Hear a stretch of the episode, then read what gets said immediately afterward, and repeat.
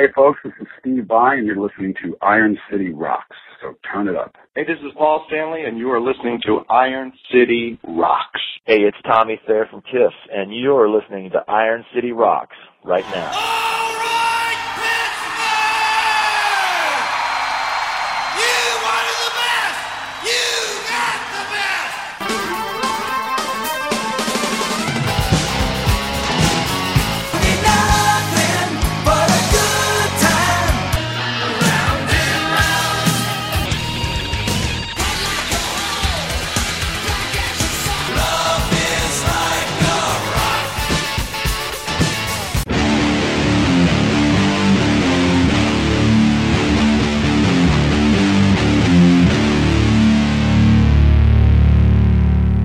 Hello and welcome to episode 265 of the Iron City Rocks podcast. I'm your host, John, coming to you from the Iron City of Pittsburgh, Pennsylvania, bringing the best rock, hard rock, heavy metal, and blues talk on the net. Episode 265, we're joined by guitarist Tommy Thayer of the band Kiss. I had an opportunity in 2014 to bring you all an interview with Paul Stanley. Uh, this interview was an interview I did uh, earlier in the month of March. Uh, this came out on GuitarWorld.com. Uh, we spoke about Tommy's White Lightning guitar from Epiphone, the Les Paul. Uh, this is actually the second chance I had to interview uh, Tommy Thayer. We spoke to him in uh, 2013 about the Silver Spaceman guitar. Uh, so this was really a, a, kind of a neat thing to talk to him. Tommy, uh, very humble guy. it was really, really interesting learning more about him. in doing the research for the interview, the, the amount of charity in particular that Tommy did is really impressive. So it was a real treat to get a chance to talk to him again. It was very early in the morning, Los Angeles time, uh, when we spoke. Uh, he was wide awake and ready to go. So without further ado, let's get into that interview with Tommy Thayer of Kiss. And I say welcome to the show. It's been almost two years. Uh, we did a, a, piece on the um, the silver spa- the spaceman guitar that you had done with Epiphone, and I saw you had the you know the new one, so I wanted to talk to you about that. So, um, yeah. Could we start out? Um, as, as I mentioned, it's been two years since you released that guitar. Um, what's different about the White Lightning guitar? You know, other than obviously the cosmetic effect of the guitar. Well, there's a lot of similarities, but like you said, the the aesthetic and uh, the look and, and the, the design of it, is, as far as the, the color and the, the scheme, it's different. And pickups are different too. I've started using uh, last year or two, I've started using uh, Seymour Duncan JB pickups again. Okay. I used to use them a long time ago. Mm-hmm. Uh, then I was using Gibson pickups for quite a long time, and I don't know why, but for some reason I just switched back. One day uh, we put uh, you know the JB uh, Seymour Duncan JBs back in one of the guitars, and I go, this really sounds great. So Yeah. you know, it's just something you're always kind of chasing that uh, sound, and maybe it's just something different uh, piques your interest suddenly, and now you're going with that. So that's what's going on with the pickups. Okay. Now, is the um, as far as the neck and, and the body shaping very very similar? It is the neck profile is the same. Okay. Um, it's a it's a uh, somewhere between a 1960 and 1959 neck profile, Okay. which is it's not a baseball bat, but it's it's not super thin either. It's Mhm. kind of a in between, which I've started to like more. And but the cool thing is it's got this uh, great white metallic finish. It's it's a real stark white, really. It's not um, it's not uh, you know like a pearl white like uh, some of the Gibson customs and that sort Sure. of thing. This is more of a, a real metallic white and and I just wanted it to be a real striking guitar that was great on stage, uh, looked great on stage and uh, you know, very striking. So it went with the metallic white and I wanted to have all the chrome parts to offset that and pick up Okay. I was just going to ask and the you. pick, pick all- guard and the input jacks and all that all stuff. chrome. Now, all I, chrome. And originally, the idea was to do a, a chrome binding as well, um, which would really you know, complement all that other stuff too. But it became very difficult even for Gibson to figure out exactly how to do that. Uh, in the first place, when I built the original two guitars that Gibson made for me last summer, um, that were kind of the inspiration for the the Epiphone version. But we couldn't figure out how to do a chrome binding, so uh, ended up using a three ply, you know, black and white three ply mhm. binding, which actually probably is even a better idea. It looks great, and and uh, I'm glad that that's kind of how it turned out. Yeah, you probably get a better contrast with that, and it's you know I think any manufacturer will say it's hard to get chrome and wood. That's not a real easy combination to work with. Um, yeah, because you know the process is they they they they they they cut those guitars out of wood Les Pauls, mm-hmm. the Les Pauls out of wood, and and they had there's a kind of a strip, uh, a channel that they leave for the binding, and even before they paint them, they put the binding on, and they sand them with the binding on before they even paint them. So that's that's the traditional process, and that's why it's so difficult to do with the uh, the uh, chrome. And mm-hmm. it was mm-hmm. funny. We went back and forth uh, with Gibson for months, literally trying to figure out what to do, and, and but it turned out great in the long run. Uh, I'm real happy with, with what we got. I, I recall um, when we spoke on the, the Spaceman guitar, you had mentioned that you had gone back and forth with him about the size of the flake in the, in the silver. Was that uh, when you're doing a finish like this? I mean, and obviously you're playing on you know one of the biggest stages with probably the most lights of anybody out there. I mean, do you have to kind of to play around with you know how these guitars look on stage? Is that part of the consideration when you're doing these? Well, absolutely, it is. It's very important to have a guitar that on on stage that really pops out and and, and looks like it works on just stage, and it's mm-hmm. uh, a lot of that's taken into consideration certainly. And yeah you know, it's a very flamboyant theatrical show, so you need flamboyant theatrical looking guitars. And that, it's coincidentally that's the kind of guitars I like the looks of anyway. Sure. And I'm not sure Paul and Gene probably feel the same way. So yeah, there's special consideration. You don't want to just, uh, you know, do something that's plain and, and, uh, very uh, generic looking. It's, it's got to mm-hmm. be something that's got some pop to it. Yeah. Now, do you like in any of the the determining of the colors and everything? Do you mess with any lights and how they refract off of it? You know, I don't think we go that far as far okay. as designing the the paint and you know actually testing it under lights, that sort of thing. Mm-hmm. I think it's the kind of it's the kind of thing where we we we know what what will work. Uh, sure. by by uh, by experience. Experience, yeah, exactly. You've been at this mm-hmm. with these with these guys. If my math is right, about 12, 12 13 years now. Um, yes, I have. Are you a, a, a tinkerer of guitars? I mean, do you like in, in your, you know, with your obviously your guitar tech and stuff? Do you do you mess around with a lot of different configurations, or are you a, a guy at this point in your career where you know what you want, you know, to be? I I used to do a little bit of that back in the old days. Mm-hmm. Um, you know, it, actually, I, I I I messed up a couple of good guitars actually fiddling around. I had a I had a couple Les Paul Juniors back in the day. I think it was a like a 58 or 59 single cutaway Sunburst Junior, and I actually took the pickup out of it, and I don't know what I did. I can't remember if I put a different pickup in there, but I did stuff that you just shouldn't even do uh, hmm. by today's standards of, you know, uh, as far as uh, you know, uh, vintage guitars and and right. messing with these things, you know, just don't don't ever want to do that kind of stuff. So, but that was back, you know, like I said, thirty thirty five years ago. And yeah. So I messed around, and, and there was a point where I had a couple strats that, uh, and I never really played strats too much. I've always been more of a Gibson Les Paul guy, but mm-hmm. I had a couple strats back in the day where I'd mess around with uh, different necks and routing different pickups and different uh, different parts and things. So, but I messed around a bit. But these days, I I I, I try to stay away from that kind of stuff and let other people do it. Yeah. Um, yeah. I'm not I'm not really a super technical kind of uh, uh, guy as far as I'm I'm not really that interested in in the messing around and, and, and tinkering too much. I just I just like to play the guitars and and and use them. Right. Yeah. So you're not out there with a router trying to do uh, do that kind of Eddie Van Halen stuff. You know, I think everyone's. Nah, not not so much.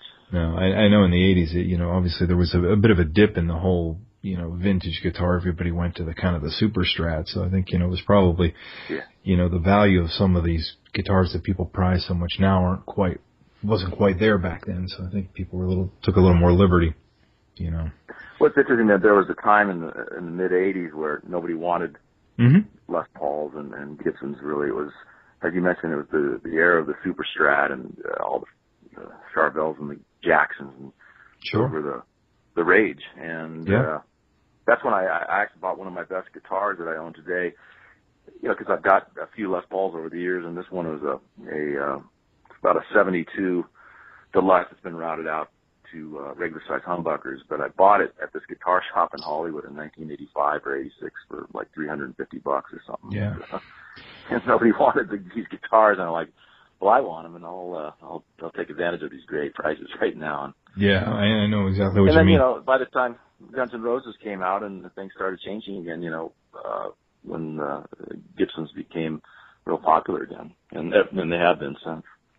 Yeah, I, I know. Even you know, on the other end of that, I know trying to to sell a guitar with a Floyd Rose in it in the early 2000s was impossible. Nobody wanted. it. Everybody wanted to be able to do drop D, and you know, everybody Mhm. wanted the Paul Reed Smith style. So yeah, it, it is. You know, the the good thing about the Strat and the and the Les Paul is that you know overall have endured over the years probably more than any other style. So you know, it's iconic at this point. Yeah, no no doubt about it, no doubt about it. So, um, one of the things I mentioned a little bit earlier, this is now your 12th or 13th year, uh, pardon my ignorance of exact dates, but that you've been with KISS, which, you know, Well- makes you, you know, Well, the, it's not exactly uh, de- de- definitively clear when I actually started. I'm, Hmm. the first gig I did with the band was in the early 2002, okay. but it was more of a filling in kind of uh, situation. And I think really the first official gig, even though I'd already done gigs with Kiss, first official gig was in early 2003. So go figure. It could be 12, could be 13 years. Could be 12 or 13, but, you know, is However, math- depending as- on how depending on how you look at it. yeah, which would make you, you know, this is now, you've, you've got the longest consecutive stint of any guitarist in the band, so it's, it's, uh, it's something to be, yeah, interestingly, that's true. Yeah, which you know, when you listen to you know different outlets and things, you know, are always kind of harping on that kind of stuff, and you know, it's good to see the longevity. Yeah, as I'm sure you're tired of seeing. Um, you guys, as I mentioned uh, the top, and, and you said you've got a, a whole bunch of tour dates coming up. You're in Japan, if my math is correct, in a week or so. Um, Yeah. do you have is is the entire year mapped out at this point, or is there still more to come? I mean, you guys are hitting, I think, every continent ex- outside of Antarctica. It seems at this point. 2015 is fairly well mapped out, even though we haven't announced what's going on specifically later in the year. But it's okay. primarily international tour dates, Okay. which uh, uh, starts in Japan next week, and we're doing a few weeks there. Uh, and by the way, we have a number one single in Japan right now. Yeah, you want to talk Clover. talk about how that came together? That particular. Well, it's very interesting. It, I don't even know whose idea it was, but there's a, a, a teen idol group over there in Japan called Momoiro Clover Z. Mhm. Five girls, and they're all in their late teens, early 20s. Um, you wouldn't know it because they look like they're about 12 or 13, Mhm. but uh, they're really cool. And anyway, we put a song together uh, with with them, a collaboration, and it's very Kiss actually, but Mhm. it's got a very Japanese kind of you know flavor and taste to it. Sure. And then we filmed the video uh, for the song, which is a really a, a spectacular, kind of an epic video. And but uh, long and short of it is that it's become very popular over there now, and it's the number one song and on on the charts in Japan right now. So it's perfect time to go over and. Yeah. Yeah, it seems Japan. like obviously Japan has always embraced the band. Um, you know, going back 40 years, it always seems to be a, you know the obvious, uh, you know, love affair with the you know the style of the band and, and the culture of Japan has always seemed to be a beautiful fit. Uh, and then you guys are doing um, South America pretty hard. It looks like. Have you done much down there with the band in South America? Or are there places you haven't gone yet that you're on your itinerary now? Well, you know, we've I've been down there on a, two or three tours with, Okay. with Kiss, and we it's it's a it's a mega market for us down there. Mhm. Um, it's uh, this is in uh, in April this year. We're doing uh, several weeks of shows down there, and I think we're doing like five shows in Brazil. Um, we're going to a couple places we haven't been down there before. Uh, we haven't ever played Montevideo, Uruguay, Mhm. and it seems like there's a couple others, but we've it seems like we've covered almost every country down there at one time or another, whether it be Venezuela or Colombia, Mhm. where we're going again this time to Bogota. Um, last tour we were in Paraguay. Um, of course, we always go to Buenos Aires and, and Santiago, Chile. uh, Lima, Peru, those sorts of places. So it's it's really over the top down there. The fans are crazy, uh, crazier than almost anywhere in the world, and uh, you know, Kiss fans are crazy anyway. But down there, it's it's it's, it's particularly insane. Are you able to during the tour get away and enjoy some of the the, the culture of the different places you're going, or is it is it pretty difficult with the schedule and the press and meet and greets and things like that? Yeah. You know, actually, I like to do that. I'm uh, I'm not just a stay in the hotel room kind of guy all the Mhm. time. I, I like to get out as much as I can. Sometimes it's a little bit of a challenge because you're traveling uh, on many days, on days off, Sure. um, and a lot of times you just feel like you just need to rest though too. Yeah. Uh, you might have a day where you don't have anything planned. You think I just really need to recharge the batteries, so to speak, and uh, and then other days get out and see some of the culture and, and see the people and, and experience the food and and uh, what's going on in the city. It's it's exciting and it's it's it's an amazing opportunity to do that when you do these tours because you go to these places you probably never would otherwise go or, or Sure. most people wouldn't have the opportunity to to, to go to. Right. So uh, we're lucky in that regard, and, and I like to enjoy those those extra pleasures along the way. Yeah, I wasn't sure. How, you know, especially in some of the South American countries, you see, you know, the, the mobs outside hotels and things like that, in São Paulo and places like that. If you were able to kind of sneak out, um, you know, throw on a baseball cap and a pair of shades and kind of duck out and enjoy the town, or if you were kind of held up prisoner in the hotels uh, on those kind of tours.